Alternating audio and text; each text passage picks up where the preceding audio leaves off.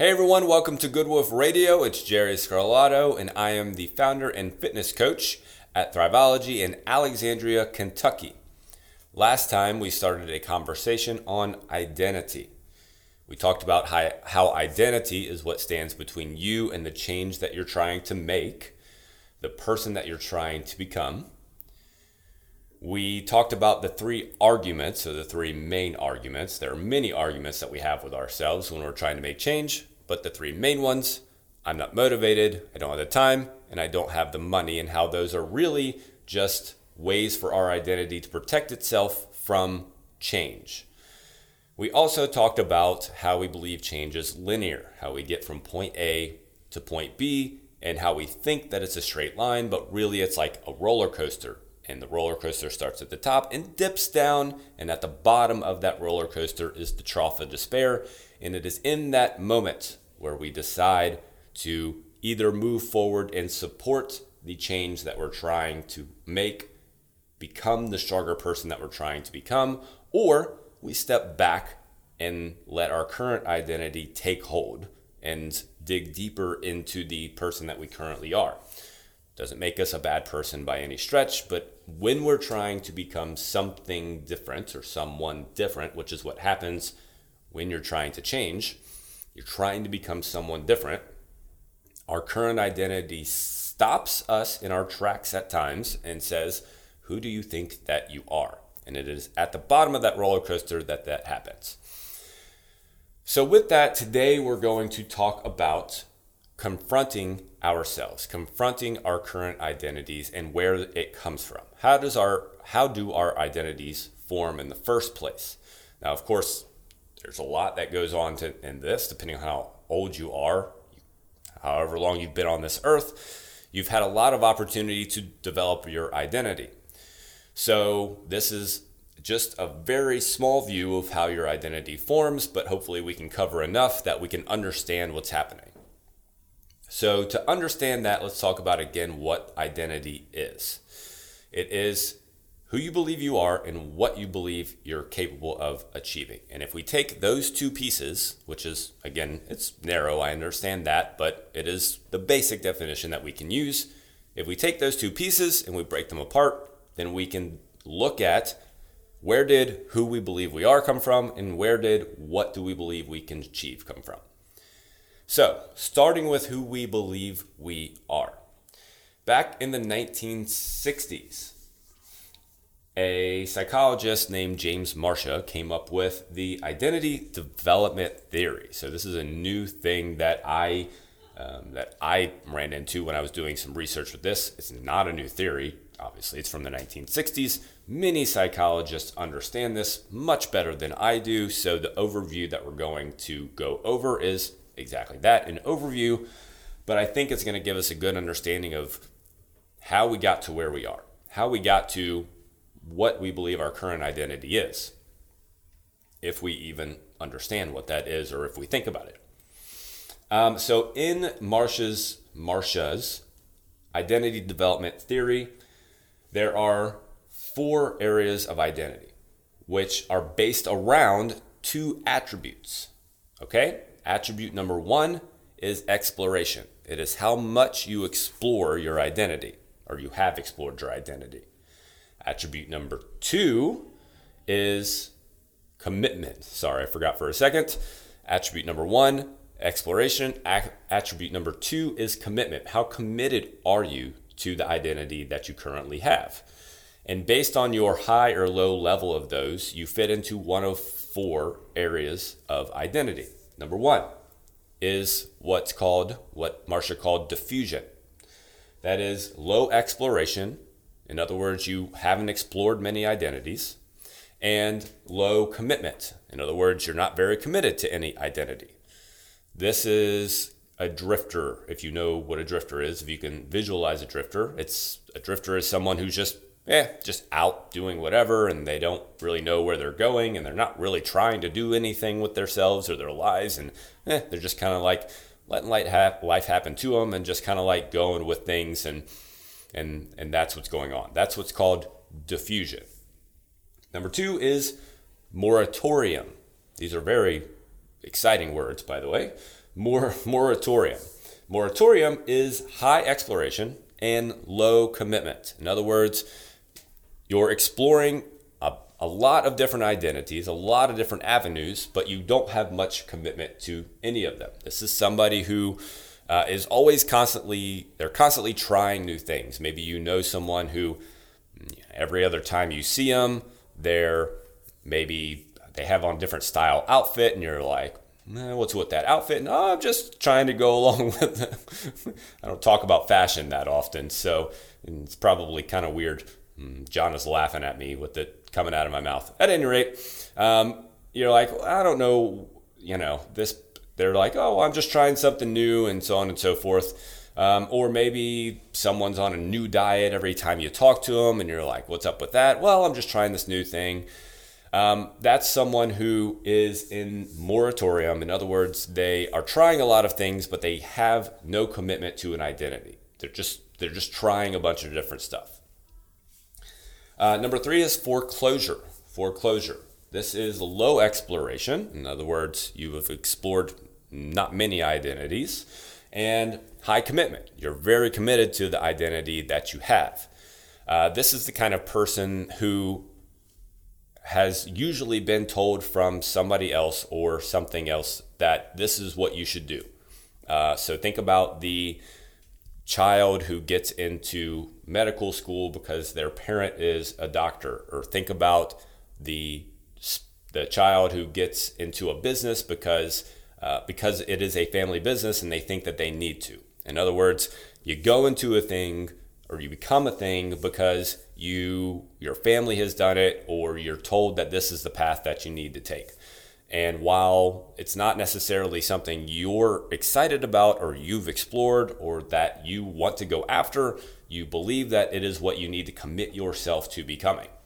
That is foreclosure. In other words, you have foreclosed on your identity.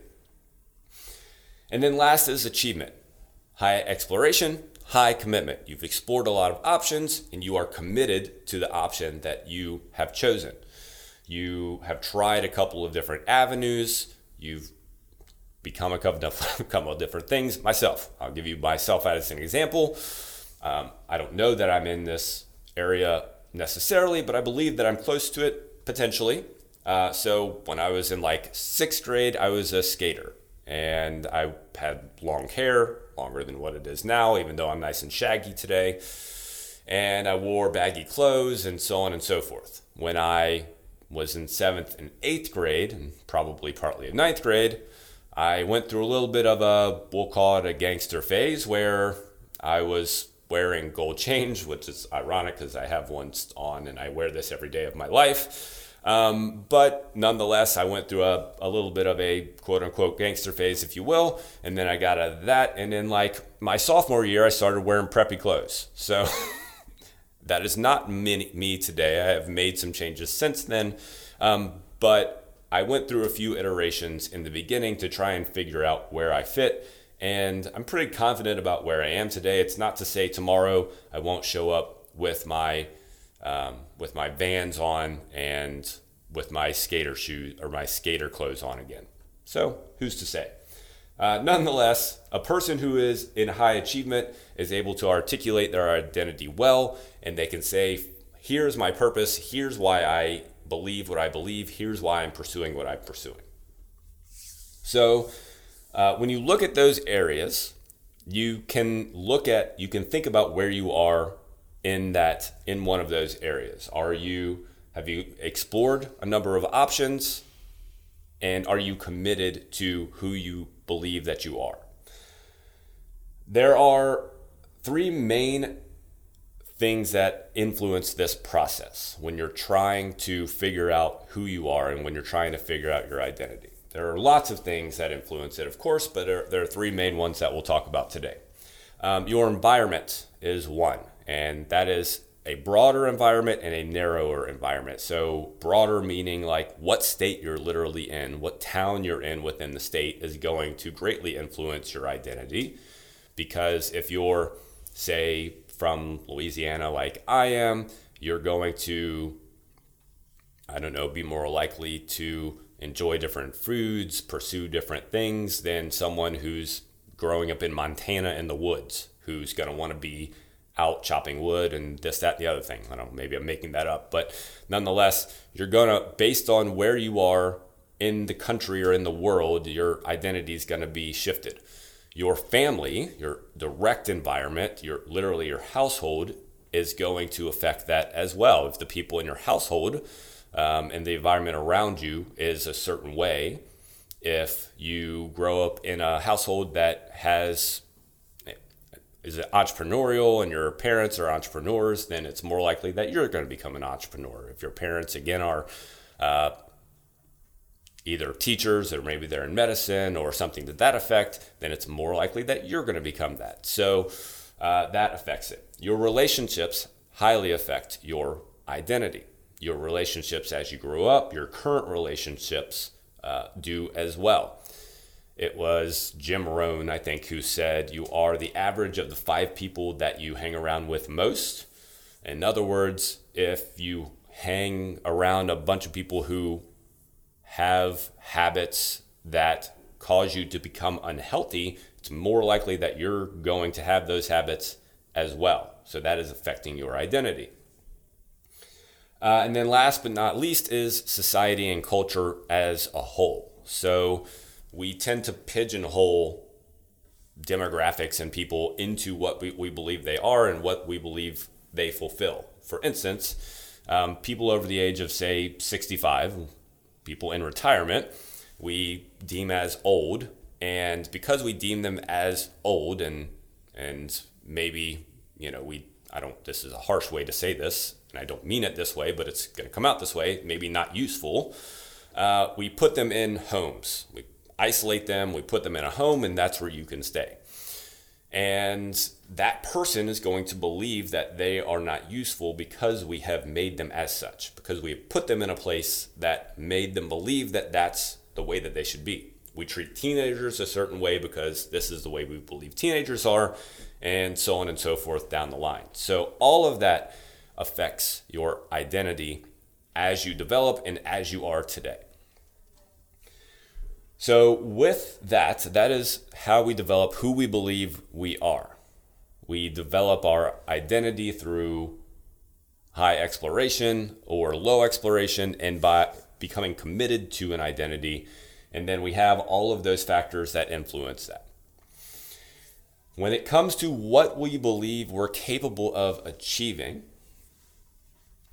all of those things have an impact as well, but there are a couple other specific areas that are worth covering. So, what we believe we're capable of achieving, one of the biggest things that influences that is your competence level in the thing that you're trying to achieve in, if you will. So, there are four basic levels of confidence. Number one, unconscious incompetence. So, you don't know what you don't know you're unconscious about it and you are incompetent about it. In other words, your knowledge level is not high. Next, when you start a thing, you become consciously incompetent. In other words, you now know that you don't know what you don't know. You now know that you know nothing about how to eat. You now know that you know little about how to exercise correctly. If you keep going, then you become consciously competent. You start to understand things. You start to put things together. You start to see how things work. You start to see how change happens. And you start to be able to comprehend things better. Knowledge is, is power, but actionable knowledge is even more important. So if you take the knowledge that you're building and put it into action, that's what creates that change. And then finally, you become unconsciously competent if you work hard enough. In other words, things just become second nature to you. It becomes easy for you to eat well. It becomes easier for you to exercise. It becomes easy for you to sleep better. And your level of confidence, based on where you are in that level of confidence, will either help you move forward or not. And if you're the kind of person who's comfortable pushing forward through that discomfort of competence and incompetence, um, then you can become, mm, you can more likely make the change happen. Um, another thing that influences your uh, what you believe you can achieve is your personal track record. Your personal track record. So when we look back on the things that we have achieved ourselves in whatever area we're trying to change, whether or not we achieve it this time will partly be based on if we've achieved something last time. There are so many people who have started an exercise program and say January 1, which the day we're recording this is December 30th, so January 1 is a couple days away. On January 1, lots of people will be starting their New Year's resolutions. I forgot that word for a second. and with that, lots of people are going to start exercising or new new diets or whatever. By mid-February, 90% of them will have quit. And that cycle happens over and over and over again. And when you look at that cycle and you think about your own change, you go, I don't, I'm going to do this again. Yeah, I'm going to do it again. But in the back of your mind, you're like, I don't really know that I'm going to do it again because I've already quote unquote failed however many times. So your personal track record means a lot.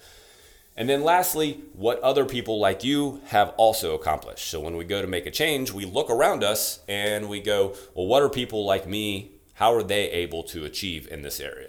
How are they able to accomplish in this area? Going back to the example of quote unquote old people, retired people over the age of 65, we tend to believe that people who are older are decrepit, they can't move well, they're weak, they're frail, this, that, and the other thing. And because of that, that reinforces what they become. And if you look around and you're 70 years old and everyone else who's 70 years old around you is also like that, it's more likely that you're going to continue to be like that. So that's partly why it's important to find people like we talked about being around the the average of being the five people that are around you to find people who are the thing that you're trying to become. So uh, those are the three three of the ways that your achievement level or what you believe you're capable of achieving are influenced or is influenced. Okay, your competence, your personal track record, and the people uh, people like you and what people like you have also achieved. So, that was a mouthful so far. So, not so far, this is, we're nearing the end. Let me rewind and go through a quick summary of this before we wrap this up. We talked about how our identity forms. And we looked at it through the lens of who we believe we are, and what we believe we're capable of achieving. Who we believe we are is formed by how much we explore different identities and how committed we are to our current identity. That is influenced by many factors, of course, but our environment, our relationships, and culture and society in general are huge, gigantic influences on that uh, progress. When it comes to what we believe we're capable of achieving, our competence level, our personal track record, and what other people like us have also achieved have a big influence on what we believe we're capable of achieving. And if you take time to think about those different ideas and those different concepts, then you can start to understand where you are and you can start to understand how you got to where you are today. And then, and this is the most important part of this, not the most important, but a very important part of this, you can start to empower yourself to make the changes that you want to make, to start to move forward like you are telling yourself that you want to do. Because it is, it is very true that you want to become this person. It is very true that you want to move better and feel better and exercise and eat better and sleep better and all that. And yet, if you could understand that you've developed into the person that you are and you can develop into the person that you want to be, then it is going to become more likely that you will feel comfortable being uncomfortable when you're confronted with your identity. And when your identity says, No, I don't think you're capable of this, you can say, Yes, I am capable of this. I can push forward. I can move into growth. I'm not going to step back into safety, and I will become the type of person that I'm trying to become. Here are a couple questions for you to think about before our next episode. Um, have I explored and committed to my authentic identity? If no, then how can I go about doing so? If you don't think that you've explored enough, doesn't matter what age you are, you can start to explore again and you can become more committed to the person that you want to become or that you're trying to become. How am I letting my environment, society, culture, personal relationships impact my beliefs about myself? I don't think most of us think about this question often enough. Many of us may not think about it at all. But how are the things around me influencing my beliefs? Doesn't mean you have to push back on all of them. I tend to do that to my own demise sometimes. But it is worth being aware of how other people, things, environments affect you and how they affect what you believe, who you believe you are, and what you believe you're capable of achieving. Finally, what does my personal track record say about my future success? And this is a little premeditation for the next episode, which is going to be a fantastic one. And having recorded it already, um, I think we're going to learn a lot from our guest, our guest, our first guest on Good Wolf Radio. Super excited about it. So make sure Again, that you like, subscribe, share, do all of those great things. If you got value out of this, make sure you let your friends know. And until next time, my friends, here's to your success and health and fitness mastery.